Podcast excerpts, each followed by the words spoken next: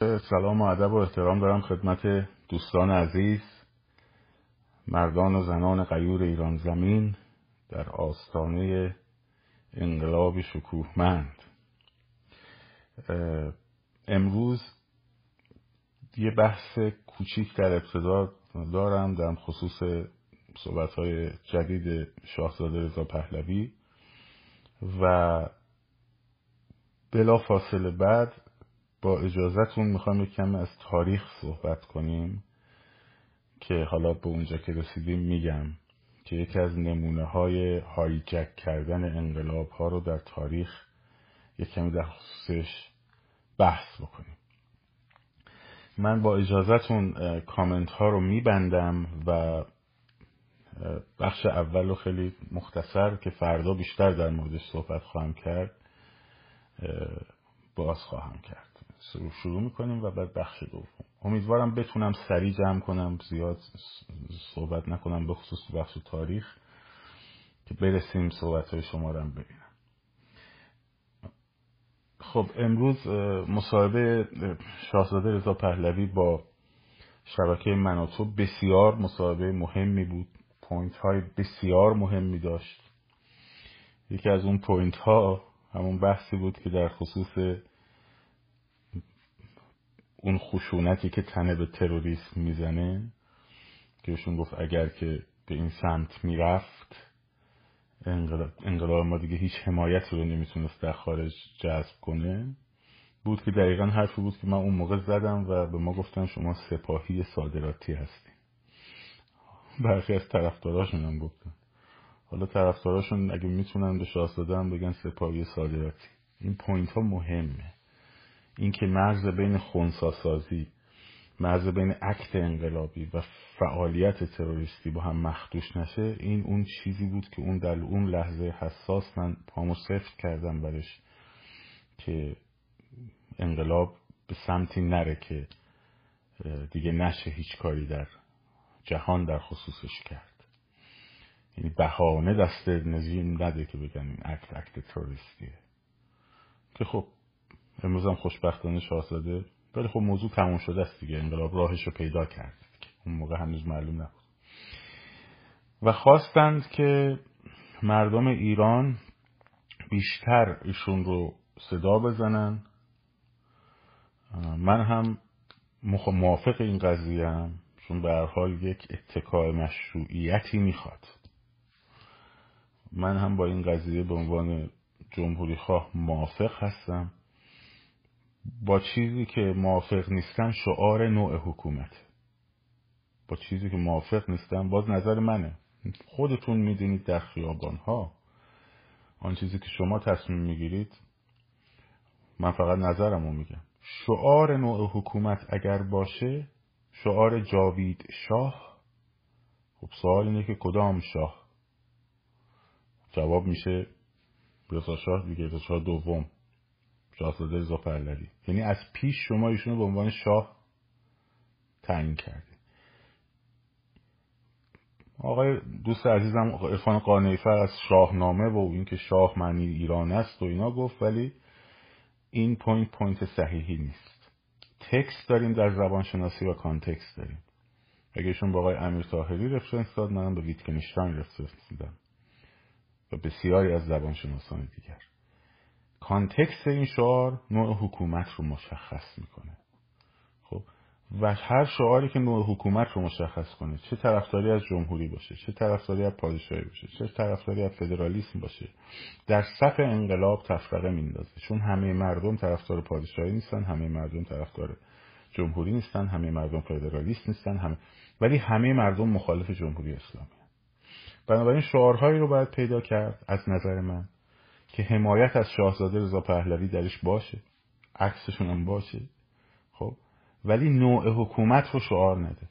حالا باز هر کسی دوستون بعضی از این دوستان تندرو پادشاهی خواهی ما با آسمون و زمین زدن که آه ما رو سانسور می‌کنیم. ما حرف خودمون رو می‌زنیم شما رو سانسور می‌کنیم. شما بگید نه ما شعارمون بریم بدید من point مو میگم. رهبر جامعه هم نیستم لیدر جامعه هم نیستم. خب؟ اینا ثبت میشه در تاریخ. ثبت میشه بعدا متوجه میشین چقدرش درست بوده چقدرش غلط بوده. بنابراین این شعار حمایت از شاهزاده باید داده بشه. خیلی هم خوبه. خیلی هم خوبه. ایشون هم پوینتش رو تاکید کرد. منتها به عنوان رئیس شورای انقلاب.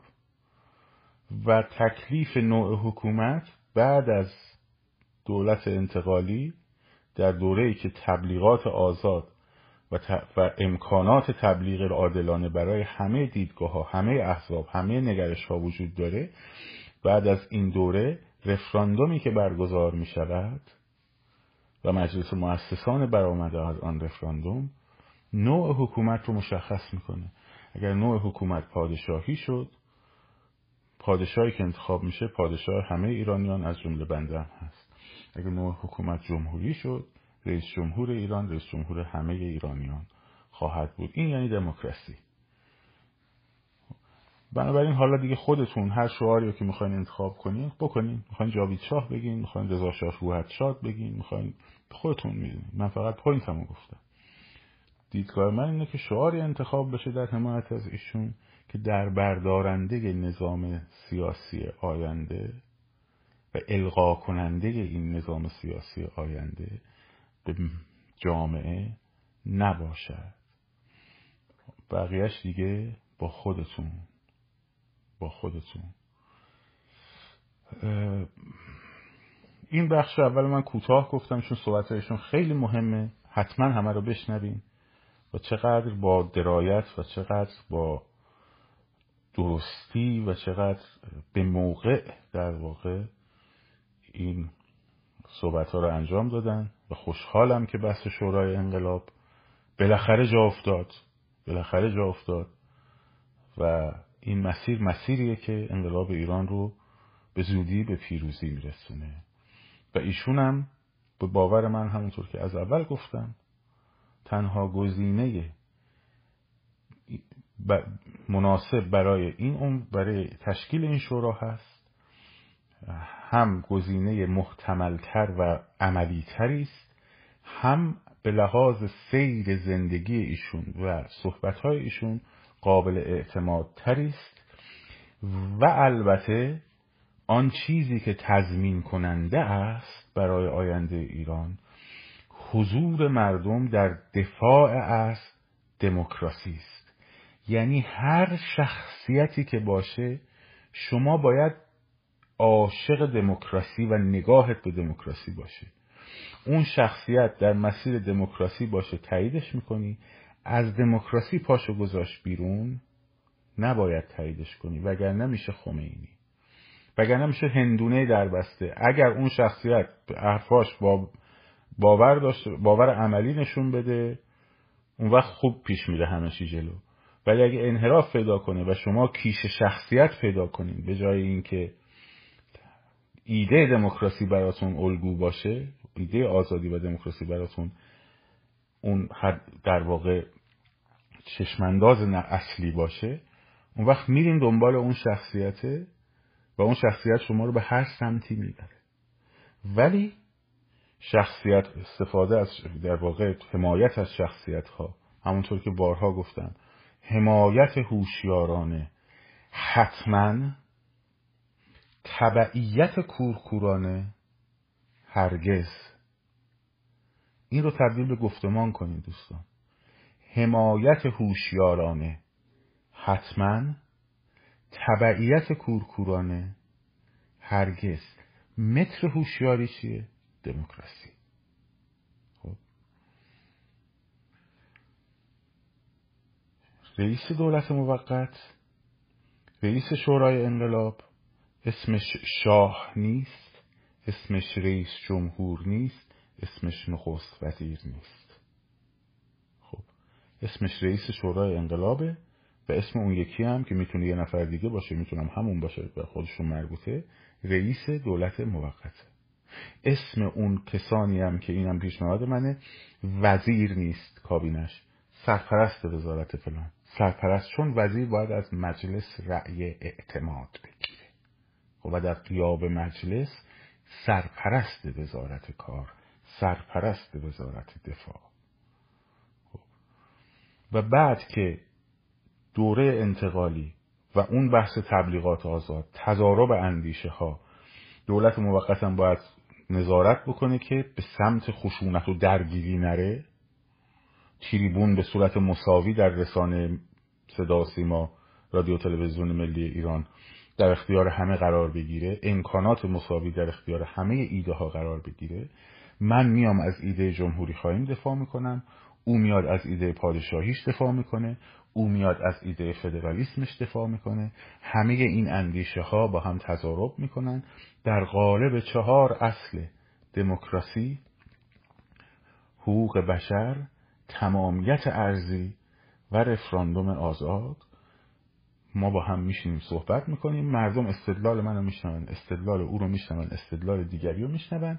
یکی رو انتخاب می‌کنن و هر که انتخاب شد سمعا و تاد این مسیر دموکرات دموکرات دموکراسی درست. خب. من میگم آنچه شما می‌کنید شما می‌کنید. من میگم. فردا ثبت میشه یه روزی فردا اگر این اتفاقات اینجوری افتاد خب پیش اگه نیفتاد بعدا نمیگن کسی نبود به ما بگه. خب یکی بود گفت. این از این. اما می‌خوام برم یه بحث مهم تاریخی بکنم بچه ها. بسیاری از کتاب هایی که من در این زمین خوندم خیلی آخ برمیگرده به ده سال پیش 15 سال پیش 20 سال پیش. خیلی از کتابان تو ایران موند خیلیاش در دسترسم نیست. برای همین ممکنه یه مقداری در بعضی تاریخ در بعضی اسما لغزش هایشون مبتنی بر حافظه من شروع کردم یادداشت کردن. ولی امیدوارم که یعنی می‌دونم که قالبش کلیتش همین در مورد محبوب قلب های بسیاری از پیرپاتال های ایرانی درست میگم پیرپاتال مثلا نسل گذشته نسل های گذشته اصخایی می‌کنه و جهان به اسم آقای لنین می‌خوایم صحبت کنیم. ولادیمیر ایلیچ اولیانوف معروف به لنین. الان به اکثر شما بگن آخرین تزار روسیه چجوری سرنگون شد؟ میگین انقلاب اکتبر روسیه به رهبری لنین. خب تزار نیکولای دوم رو از کار برکنار کرد نظام تزاری رو در هم کوبی درسته؟ در حالی که اینجوری نیست. در حالی که اینجوری نیست. و یه انقلابی قبل از این قضیه در فوریه اتفاق افتاد. که اونجا تزار برکنار شد. و البته وقتی که شوروی با اون عظمت در واقع با اون گستردگی با اون انقلابی که تاثیر به سزایی در تمام دنیا گذاشت و جهان رو اصلا به دو قطب کرد تشکیل شد تاریخ رو هم اونجور که دلش خواست نوشت و القا کرد. بنابراین وقتی میری توی ویکیپیدیا search می‌کنی وقتی میری این ور ور می‌بینی مارکسیست لنینیستا هیچ کدوم نمیگن این اکتبر 1917 کودتا بود نه انقلاب. او چه چه میگین؟ انقلاب کبیر انقلاب فلان. خب؟ آن چیزی که من به شما میگم عینا تاریخه. خب؟ و رفرنس هاش هم تو کپشن براتون می نویسم که مطالعه کنید. اهمیتش چیه؟ اهمیتش اینه که ببینید نقش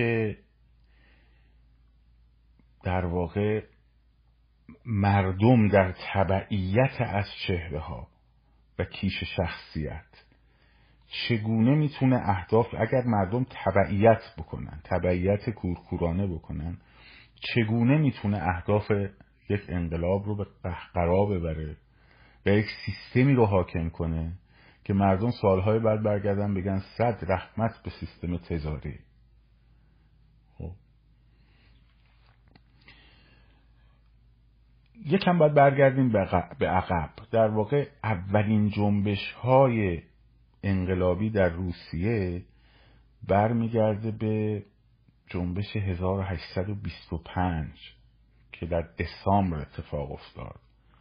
معروف شد به دکامبریست ها دکامبریست ها جنبش دکامبریست ها اینا افسران ارتشی بودن که از جنگ با ناپل اون برگشته بودن و ذهنشون درگیر اندیشه های انقلاب فرانسه بود. خب؟ کاری که کردن اومدن در مراسم سوگند خوردن نیکولای اول از سوگند خوردن به نیکولای اول سر باز زدن. می‌خواستند برادرش کنستانتین بیاد بشه تزار. و همینطور با صحبت با اون وعده یک قانون اساسی رو هم گرفته بودن که کنستانتین بیاد برادر نیکو... نیکولای اول بیاد. همین این خاندان رومانوف دیگه. کنستانتین بیاد. کنستانتین هم قرار گذاشته شد که یک قانون اساسی تعیین بکنه. دیگه همینجوری نباشه اون تزار اون بالا بشین هرچی بگه قانون همون حرف تزار و آخر. منتها و اینا حتی فرستاده نیکولای اول رو کشتن به گوله بستن. شد؟ ولی تزار تونست اینا رو سرکوب کنه. نیکولای اول تونست اینا رو سرکوب کنه این جنبش سرکوب شد. از اونور تزار میومد همه مخالفای خودشو خب تبعید می‌کرد به اروپا در اون سالها تبعید می‌کرد به اروپا. اروپایی که درست موقعی بود که مارکسیزم مثل قلب تپنده تو گروه های روشنفکری اروپا در حال تپش بود. خب خیلی داغ بود فضای مارکسیزم. مثلا در لندن در پاریس در ژنو در وین این اندیشه های مارکس همینجوری مثل یک سیل عظیم ذهنها رو همه در می نوردید واقعا هم اندیشه هاش خیلی بکر بود. نمی‌خوام بگم خیلی درست بود ولی خیلی بکر بود. و در نقد نظام سرمایه داری خیلی نقد های بعضا دقیقی داشت. البته مال اون دوره نظام سرمایه داری خب؟ یکی از این روشنفکرانی که رفته بود به اروپا و تحت تاثیر مارکس قرار گرفته بود میخائیل باکونین بود. این جز اولین مارکسیست های روسیه است. خب خیلی تحت تاثیر در واقع پدر مارکسیزم روسیه است میخائیل باکونین. من سعی می‌کنم تون تون رد شم این وقایشون به جاهایی می‌رسه که همتون شاک میشید. یه سری شنیدن یه سری چیزا. در واقع با کنین آنارشیست بود. آنارشیست با مارکسیسم یه مقداری فرق داره. آنارشیست ها معتقد بودن که باید با کنین یه جمله جالبی داره. میگه که ما انقلابی در این دنیا زندگی می‌کند اما فقط برای نابودی این دنیا. می‌گفت هر چیزی که به نفع انقلاب باشه اخلاقیه هر چیزی که به ضرر انقلاب باشه غیر اخلاقیه. یعنی مثلا اگه انقلاب حکم کنه تو بری یه سینما رو با آدماش منفجر کنی بسوزونی به نفع انقلاب باشه این عمل اخلاقیه. خب؟ این اندیشه های باکنینه یادتون میاد دیگه یواش یواش. حالا از شباهت های این انقلاب با انقلاب 57 یه خیلی جاها شوکه میشی. چرا؟ چون بسیاری از روشن فکرها تحت تاثیر یه سری از این افکار بودن دیگه. در سال 57 خب.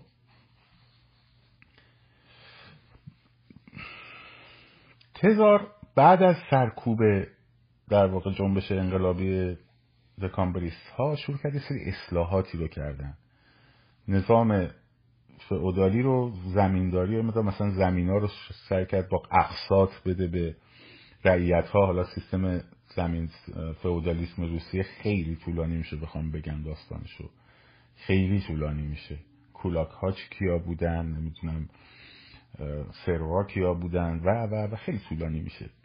میگذریم روش. ولی این شروع کرد یه سری اصلاحات کردن. ولی مورد اقبال جامعه قرار نگرفت. چون اون اندیشه های سوسیالیستی خیلی خیلی عمیق اندیشه های مارکسیستی ارضا نمی‌کرد این چیزا. اونا رو. خب؟ این باکنین اومد یه جنبشی درست کرد به اسم جنبش زمین و آزادی. جنبشی درست کرد باکنین به اسم جنبش زمین و آزادی که دو تا انشعاب شد. سریع دو تا انشعاب شد. یکی انشعاب بزرگتر بودن که به اسم گروه اراده خلق معروف شدن که بعدا میشن بلشویک ها و یکی مارکسیست ها بودن خب به رهبری پلخانف که اینا با فرقشون چی بود؟ مارکسیست ها می‌گفتن که اونجوری که مارکس گفته باید جامعه از فئودالی تبدیل بشه به جامعه صنعتی بعد در اثر تبدیل بعد عوارض تبدیل جامعه صنعتی تبدیل بشه به سرمایهداری از فئودالی به سرمایهداری بعد طبقه کارگر قیام بکنه علیه سرمایهداری و به اصطلاح دیکتاتوری پرولتر رو بعدم جامعه بی طبقه به وجود بیاد. خب روسیه صنعتی نشده بود. یک کشاورزی خیلی عقب مانده بود در این زمینه. گروه اراده خلق گفتن نه آقا اون مارکس بر خودش گفته چیکار داریم مارکس؟ مارکس اندیشاش درسته ولی ما روسیش می‌خوایم بکنیم. ما کاری نداریم. حالا این باید حتما این سیر رو بگذرونه تا برسه به اون نقطه. خب. این انشاب اقلیت بعدا شدن منشویک ها که حالا باز می‌رسیم بهش. دو یه بار دیگه هم انشاب خوردن. انشاب های احزاب چپ در ایران ذهنتون بیاد. خب. گروه اراده خلق اومد در مارس. از این تاریخ هایی که دارم میگم تاریخ ببین تا قبل از 1918 اگه اشتباه نکنم تقویم روسیه با تقویم اروپا فرق داره. یه 17 18 روز با هم تفاوت داره. مثلا انقلاب اکتبر در واقع در نوامبر اروپایی اتفاق افتاده. انقلاب فوریه در دوم سوم مارچ اگه اشتباه نکنم اتفاق افتاده. بعدا تقویم ها یکی شد. خب؟ اینا اومدن در 1881 مارش 1881 تزار الکساندر دوم رو ترور کردن. کیا؟ گروه اراده خلق. خیلی آنارشیست بود تحت تاثیر افکار باکانین بود. هر چیزی در انقلاب اخلاقی است و الاخر اینا آدم ترور کردن. به امیدی که تزار بعدی که میاد حساب کار بیاد دستش. پسرش تزار الکساندر سوم گفت اه بابای منو می‌کشین؟ باباتون رو در میارم. حالا که اینجوری شد. خب اراده الهی حکم کرده که استبداد بیشتر کنم این مخالفان و فلان و فلان و بسال چیز کنم. که همشون رو گرفت. لط و پار کرد. و یه پیامی دارن اینا اینایی که گرفتن و زندانشون کردن خواستن بکشن همون اراده خلقی رو. خیلی پیام درخشانیه. مون تو تاریخ. به اسم پیامی از مردگان به زندگان. نوشتن موقع قبل از اعدامشون یه بیانیه نوشتن. نوشتن که فردا که انقلاب پیروز شد و طعم شیرین پیروزی رو چشیدین با انتقام گرفتن از دشمنان انقلاب ما رو خراب نکنه ما به غیر از عدالت زیبایی و آزادی رو برای کشور می‌خوایم اون اراده خلقی تون ها نوشتن چیزی که بهش عمل نشد. چیزی که اصلا بهش عمل نشد. حالا می‌رسیم بهش. باز من میگم ممکنه تو تاریخ های تفاوت من میگم چیزایی همجی یادداشت کردم بر اساس اون چیزایی که قبلا خوندم. ممکنه که چیزی خب الکساندر اولیانوف یه شخصی به اسم الکساندر اولیانوف گفت حالا که اینجوری از همون گروه اراده خلق من تزار الکساندر سومم ترور می‌کنم. ترور ناموفق بود که همه اینا رو گرفتن. الکساندر اولیانوف کیه؟ برادر یه شخصی به اسم ولادیمیر اولیانوف ایلیچ معروف به لنین. که لنین گفت من این یه کار انتقام تو رو می‌گیرم. انتقام برادرش انتقام تو رو می‌گیرم. یه روز انتقام تو رو می‌گیرم. خب؟ لنین بلند شد رفت ژنو دیدن کی؟ پرخانوف. همون مارکسیسته. که می‌گفتن باید اول سیر انقلاب شکل بگیره. و داماد مارکس. اینا با هم شروع کردن صحبت کردن. لنین یه سری ایده هایی داشت در مورد انقلاب و اینا که خیلی پرخانوف ازش حمایت کرد. خب خیلی ازش حمایت کرد به عنوان جوان انقلابی و خیلی پر انرژی. ازش خیلی حمایت کرد و بعدا هم از حمایتش پشیمون شد. خب یه رفیقی پیدا کرد لنین به اسم مارتوف. اینا آمدن با هم یک روزنامه ای رو درست کردن. به اسم ایسکرا یعنی جرقه. خب اینو در خارج منتشر می‌کردن میفرستادن داخل. میفرستن تو صندوق می‌کردن میفرستادن در مرز قاچاقی رد می‌کردن به کارگرای تمرکزشون هم بیشتر رو مسکو بود. بعد پتروگراد پتروگراد همون سنت سن پترزبورگ بعدا شد لنینگراد الان دوباره شده سنت پترزبورگ خب شهریه در شمال پایتخت روسیه تزاری اونجا بود دیگه. پایتخت روسیه تزاری اونجا بود. اینا شروع کردن به روزنامه منتشر کردن و تحریک کارگرا و لنین برگشت پتروگراد گرفتنش. گرفتنش انداختن زندان. انداختن زندان اتفاقا زندان خوب یا راحتی هم بود. دو نفر در زندان ایدئولوژیشون رو تأسیس کردن نوشتن. یکی هیتلره در زندان بعد از کودتای آبجو فروشی که نبرد من رو نوشت یکی هم لنینه. لنین در زندان دو تا کتاب نوشت رشد سرمایداری در روسیه و تحریک کارگران به اعتصاب روش های تحریک کارگران به اعتصاب. یه دو عنوان کتاب اینش کتاب های مهمش. خب. اومدن حزب این دو نفر مارتوف و لنین حزب سوسیال دموکرات روسیه رو درست کردن. اسم حزب چی بود؟ سوسیال دموکرات. ولی دوباره انشعاب دیگه خورد. خب مارتوف رفت جز اقلیت منشویک. منشویک یعنی اقلیت. لنین شد اکثریت بلشویک. لنین چی می‌گفت؟ میگفتش که روشنفکرا باید یه حزب درست کنن. کارگرا رو آگاه کنن از کارگرا به عنوان ابزار انقلاب استفاده کنن دیکتاتوری رو بندازن پایین اون حزب حاکم بشه همون چیزی که در شوروی شد دیگه. خب مارتوف می‌گفت نه آقا جون حزب نباید کارگرا رو ابزار کنه حزب باید ابزار کارگرا باشه. طبقه کارگر باید انقلابش بکنه حزب هم در کنارش روشنفکرها ابزار اینا روشون آگاهی میدن. قرار نیست که حزب بیاد حکومت کنه. دیکتاتوری پرولتر دیکتاتوری طبقه کارگر که تو مارکس میگه. مارتوف می‌گفت لنین منظورش اینه که دیکتاتوری بر طبقه پرولتر. نه اینکه دیکتاتوری پرولتر بر جامعه. البته هر هم باگه دیگه. خب. اینجا باز بینشون انشعاب افتاد. انشعاب افتاد و بعد در کنگره دوم همونطور گفتم پرخانوف از کی حمایت کرد از لنین حمایت کرد. لنین خیلی قدرتمند شد. تروتسکی یه شخصیتی تروتسکی خیلی آدم باحالیه. کلا حزب باد خیلی قویه. رفت پیش منشویکا در این تئوریسین هم هست رفت با مارتوف. اینا رفتن پاریس. لنین هم رفت ژنو.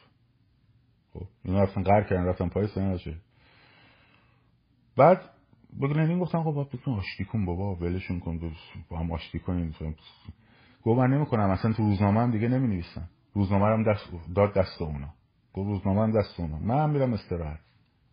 مدار رفت تو هاشیه مدار رفت تو هاشیه بر خودش. خب؟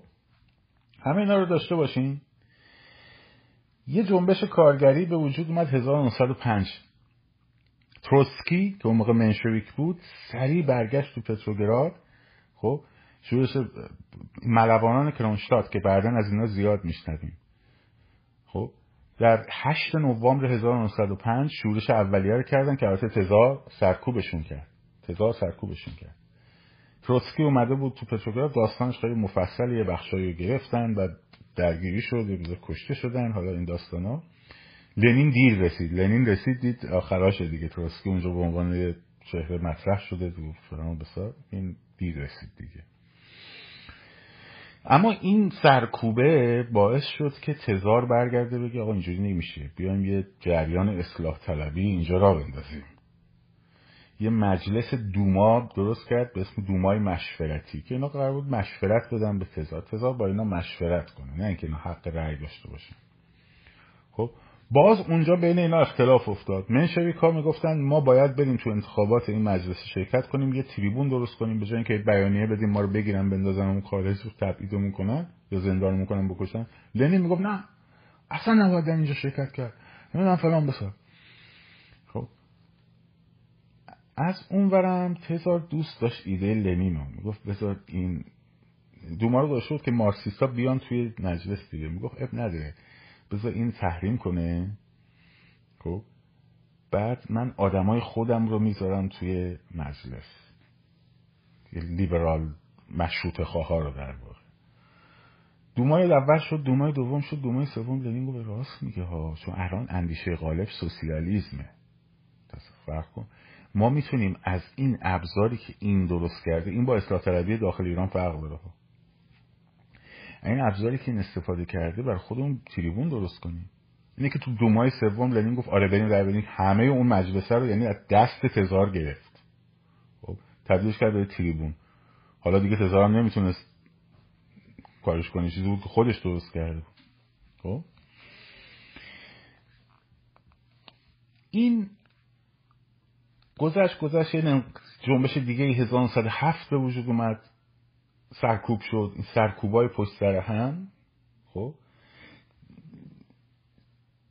در واقع معدن طلا اعتصابات گسترده کارگری انجام شد خب. اینا باعث شد که رژیم هی شروع کنه به تزلزل اعتصابات کارگری. بسیار گسترده. تزار نیکولای دوم این دوره. توی 1027 فوریه 1900 اینجاش به بعد دقت کنید. من این داستان رو گفتم تا این انشعابا رو بهتون بگم جای شخصیت ها رو بهتون بگم. و بعد چی شد؟ در 1917 در فوریه 27 فوریه 1917 تزار رفته بود توی اتاق جنگ. اصلا پایتخت نبود. جنگ هم به شدت از آلمان ها شکست میخوردن همینجوری پشت سر هم. پشت سر هم. اون و ژنرال لوندردورف با هدینبورگ پشت سرم میومدن جلو در جبهه شرقی خب. کمر روسا رو شکسته بودن یه شخصی در مجلس دومای پنجم دید تزا قرار بیاد برای افتتاحیه نیومد ترسید بیاد یه شخصی به اسم کرنسکی یه حقوقدان که باباش دوست بابای لنینم بود سر بلند کرد گفتش که اینا حکومت مردگان سایه ها, سایه ها. خب دوما رو تشکیل داد و فرمانده پادگان پتروگراد در واقع اومد اینا رو اینا جنبش کردن سرکوب کرد ولی ارتش که از جنگ هم خسته شده بود خب اومد یه بخشیش پیوست به دومای پنجم کرنسکی پیوست به به اصطلاح کرنسکی کرنسکی پیغام داد به تزار گفت باید استعفا بدی. حالا به نفع پسرت استعفا بده برادرت استعفا بده هر کاری می‌خوای بکنی. تزار به نفع پسرش اول استعفا داد بعد یه مدت گذشت تصمیم گرفت به نفع برادرش استعفا بده. تا این داشت تصمیم می‌گرفت چیکار کنه چیکار نکنه دوما خاندان رومانوف رو ملغا اعلام کرد. معاصرشون کردن تبعیدشون کردن به جایی در اورال و دولت موقت انقلابی تشکیل شد. این خبر انقلاب روسیه و فروپاشی تزار که در فوریه یا مارچ به تاریخ اروپایی 1917 اتفاق افتاد مثل بوم ترکید. لنین و اینا همه تو موندن اصلا. تروسکی و لنین و اینا تو خارج تو ژنو که در حال مسافرت به این بر بوده لنین هی می‌خواست برگرده. خب؟ چون لنین اون وقت ایده تفاوت ایده کرنسکی با لنین در یک زمینه هایی ولی در یک زمینه تعیین کننده بود. کرنسکی می‌گفت باید جنگ و ادامه بدیم جنگ ملیه. لنین می‌گفت نه جنگ باید تموم جنگ بین امپریالیست هاست جنگ بین توده ها نیست. ما جنگ اصلا برای انقلاب ما جهانیه کاری هم به این کارا نداریم. ما با جنگ رو تموم کنیم. آلمان هم به لنین کمک می‌کردن. چون دوست داشتن که این برسه اونجا و انقلاب هایجک کنه و جنگ رو با روسیه تموم کنه که آلمان بتونه ارتشش رو ببره به سمت جبهه غربی. درست شد؟ خیلی کمک می‌کردن. طلا پول. خب؟ که البته این بلشویک ها راهزنی هم می‌کردن دیگه. یعنی بهش بهش گفتن مصادره کردن. مثلا که بزرگترین راهزناشون یه شخصی بود به اسم کوبا که بعدا اسم عوض کرد شد استالین. خب. که می‌رفتن بانک می‌زدن و نمی‌دونم کلی پول درست, جمع می‌کردن و این داستان این وسط تروسکی دید حالا تروسکی وزیر تو کابینه کرنسکی خب. وزیر تو کابینه کرنسکی دولت موقت تشکیل شده. دولت موقت با شعار آزادی بیان. خب. مجلس مؤسسان و آزادی زندانی های سیاسی اومده سر کار. هشت ماده نوشت که مهمترینش اینا بودن. خب. آزادی بیان مطبوعات انتخابات آزاد و مجلس مؤسسان و در واقع آزادی زندانیان سیاسی.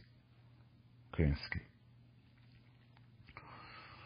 لنین می‌خواست برگرده انگلیس و روسیه انگلیس و فرانسه اجازه نمی‌دادن از خاکش استفاده کنه. خب نمی‌خواستن این برگرده چون می‌دونستن جریان چیه. از آلمان هم می‌خواست برگرده براش بد بود. می‌گفتن از خاک دشمن استفاده کرده اومده. ولی بالاخره دید دیره دیگه سوار قطار شد و از آلمان اومد وارد پتروگراد شد. حالا کرنسکی شعار همه احزاب آزادن همه فلان اینا بالاخره کهنه انقلابی داره میاد. رفت استقبالش. اون فیلمش هست که از قطار میاد پایین. بعد گفت رفیق لنین مقدم شما را گرامی میداریم. اینم روشو کرد این بر کارگران انقلاب جهانی ما باید فلان بشه. شروع کرد شعار دادن.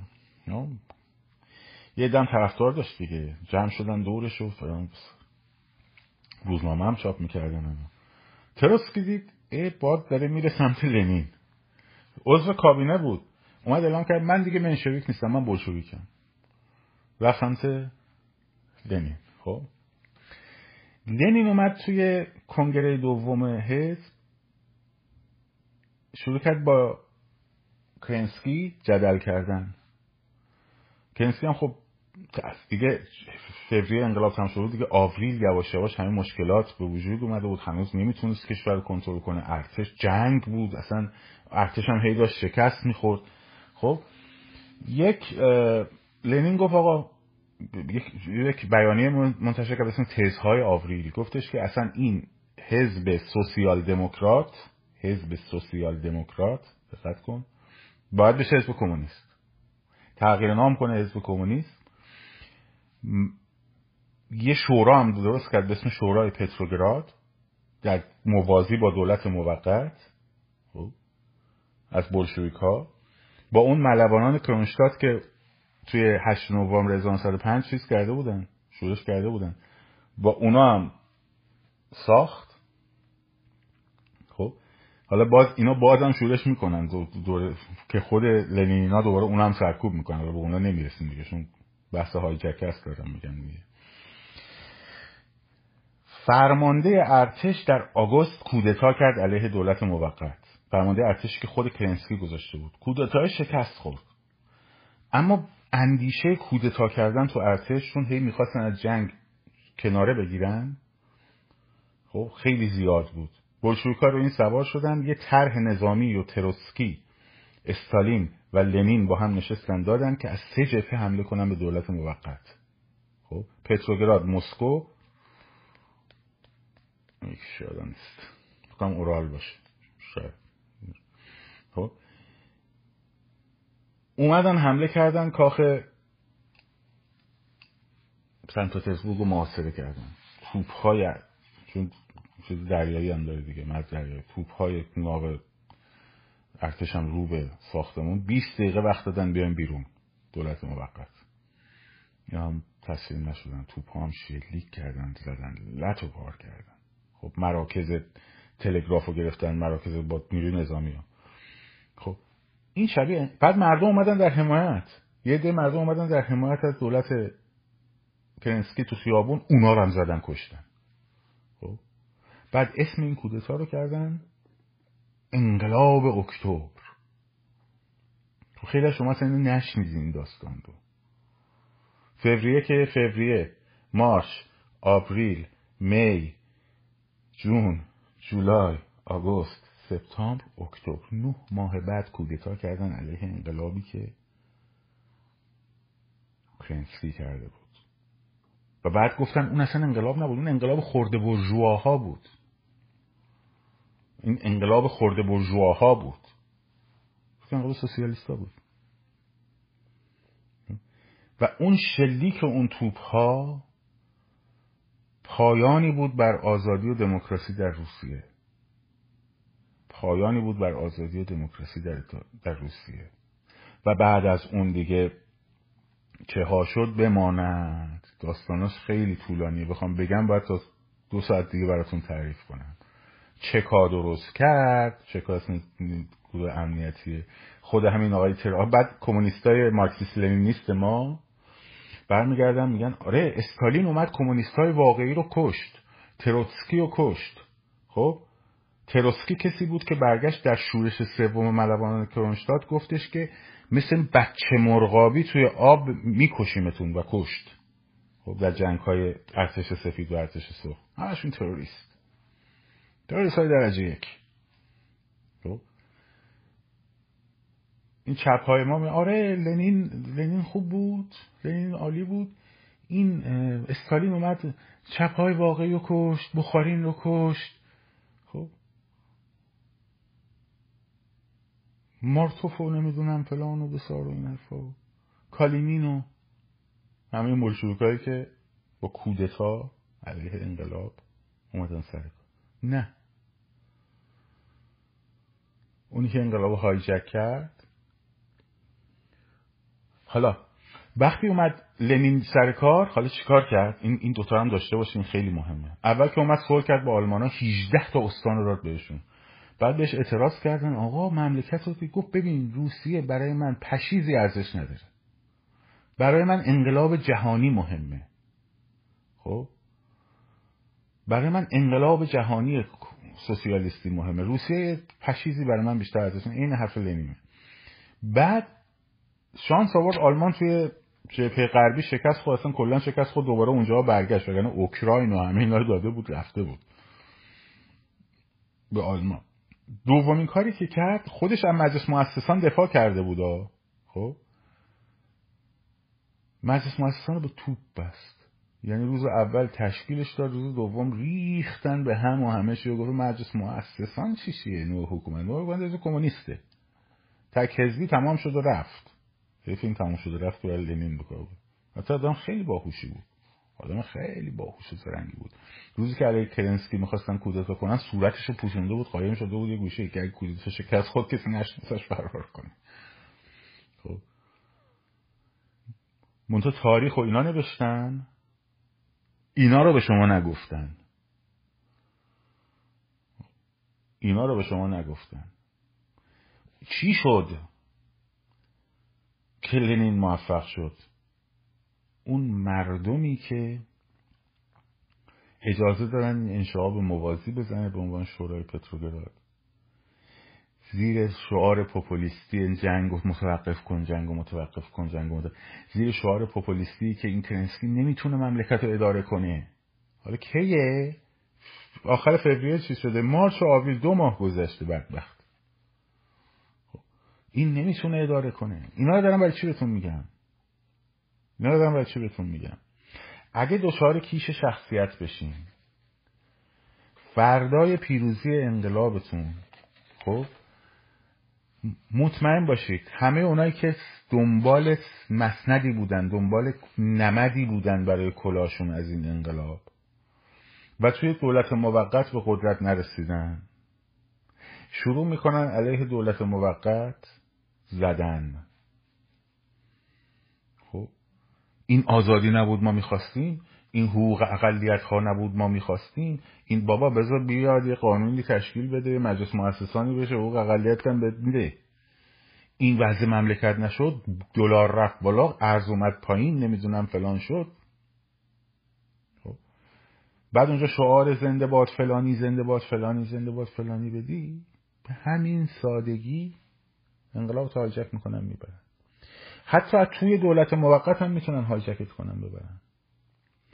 اگر دچار کیش شخصیت باشیم اون کیش شخصیت لنین بود. خب.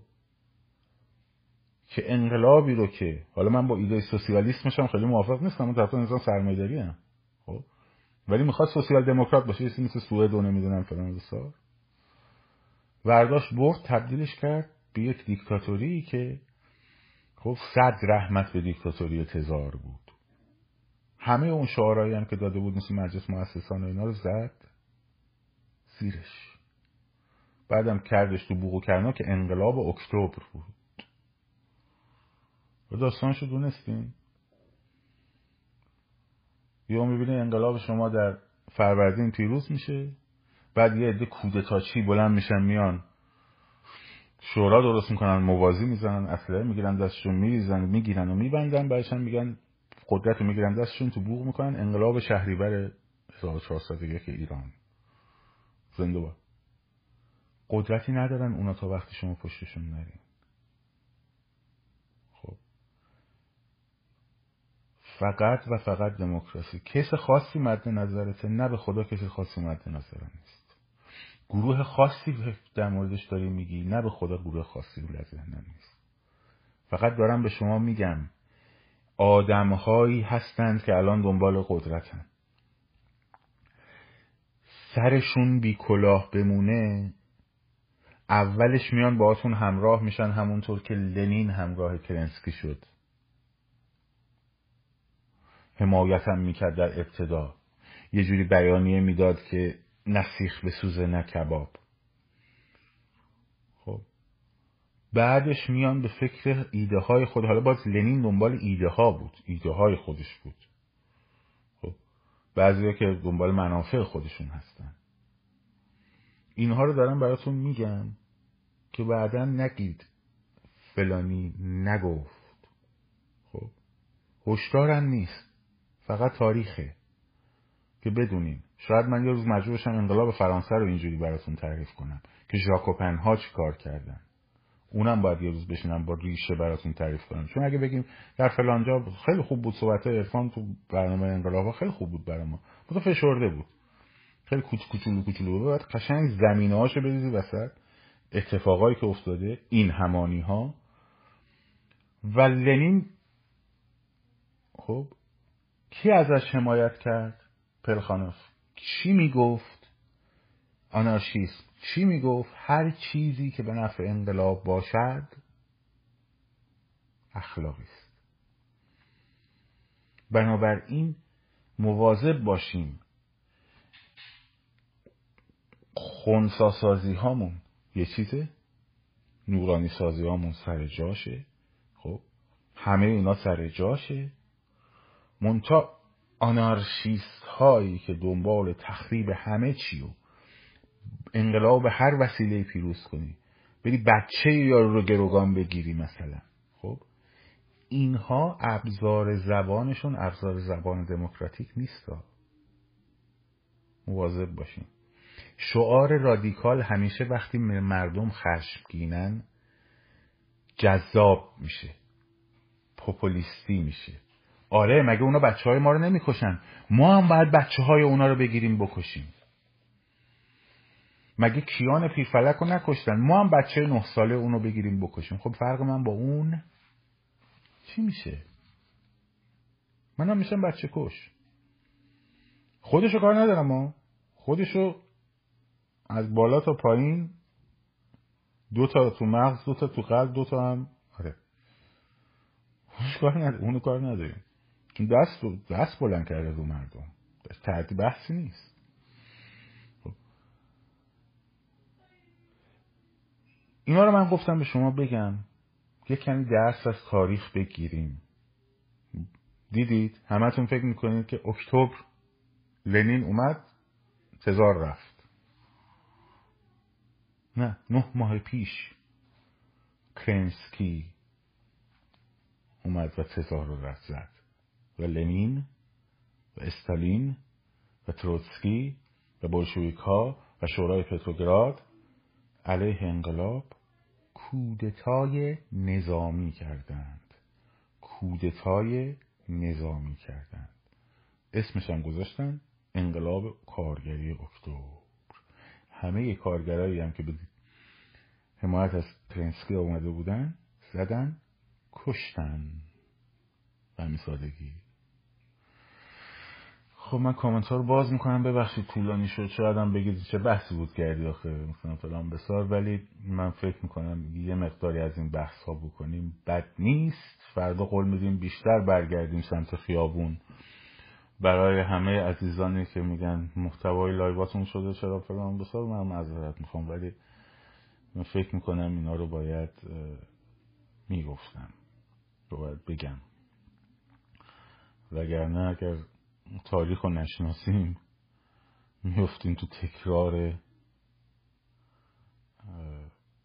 آن چیزی که سر ملت های دیگه اومده سر ملت های دیگه اومده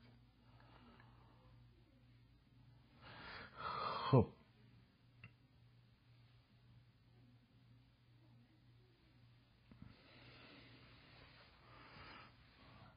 شورای انقلاب برای مگه من جزشم که بدونم به کجا رسید؟ نمی‌دونم. امیدوارم که شاهزاده گفتن که چیز بکنن مردم شعار بدن خب شعار بدن تشریف بیارن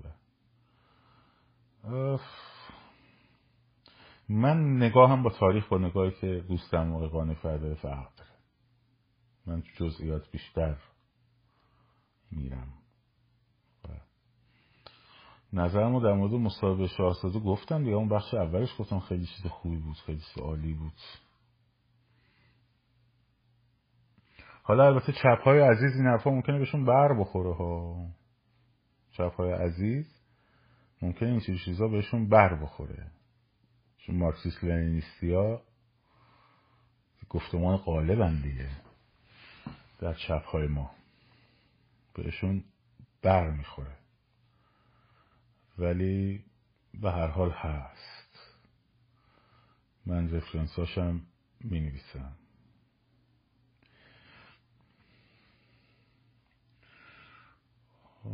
نمی‌دونم چه شعاری ولی شعاری که نمایانگر نوع حکومت نباشه به نظر من.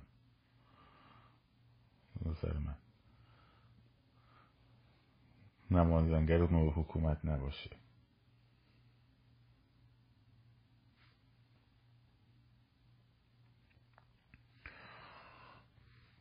نه آنارشیست نگفتم کمونیست های امیر می‌گفتم آنارشیست ها اینجوری گفتن. هر چیزی که به نفع انقلاب باشه. شعار با عکت توریستی فرق می‌کنه.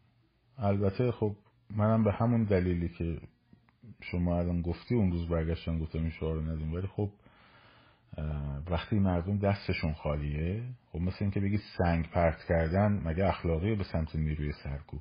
خب اون شعار رو داره میده علیه نیروی سرکوب دیگه. ابزاری نداره. مجبور همون بود. کار دیگه نداره.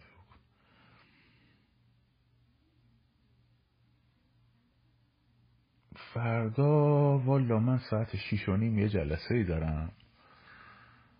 قرار بود ساعت هشت باشه. بر همین دیروزم گفتم. ساعت شیش و نیم یه جلسه دارم. فکر می‌کنم تا هشت و نیم تموم شه برسم خونه بشه نه و نیم بتونم بیام.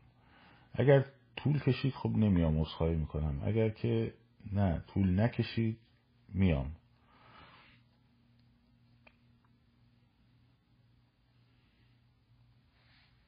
مثلا شعار رهبر ما پهلوی خامنه رفتنی بد نیست.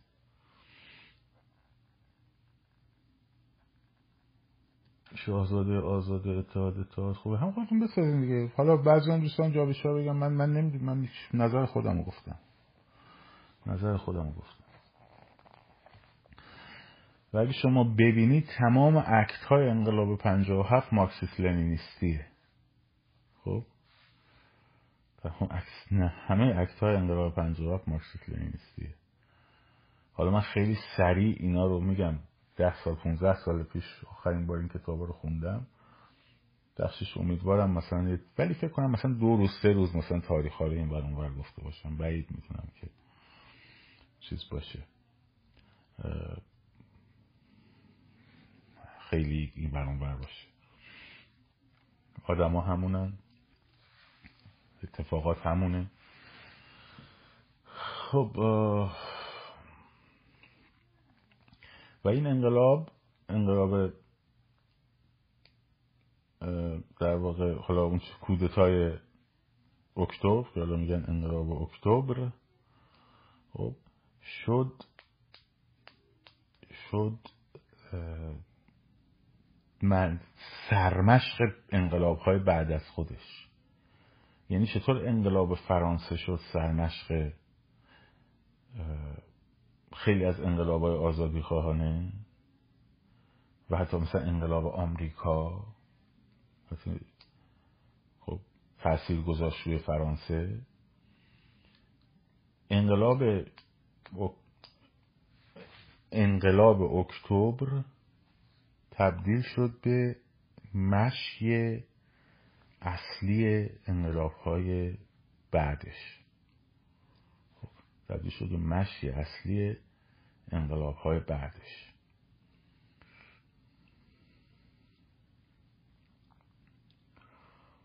و نه پنجاه و هفتم ببینید پنجاه و هفتم به هر حال انقلاب ترم دیگه. آن چیزی که منجر به سرنگونی یک حکومت و دگرگونی اجتماعی میشه خب؟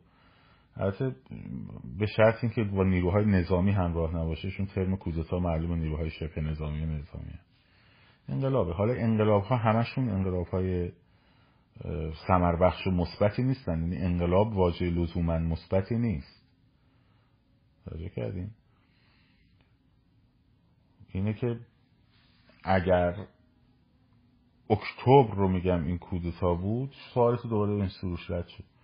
اگه اکتبر رو میگم کودتا بود به خاطر اینکه نیروی نظامی بود.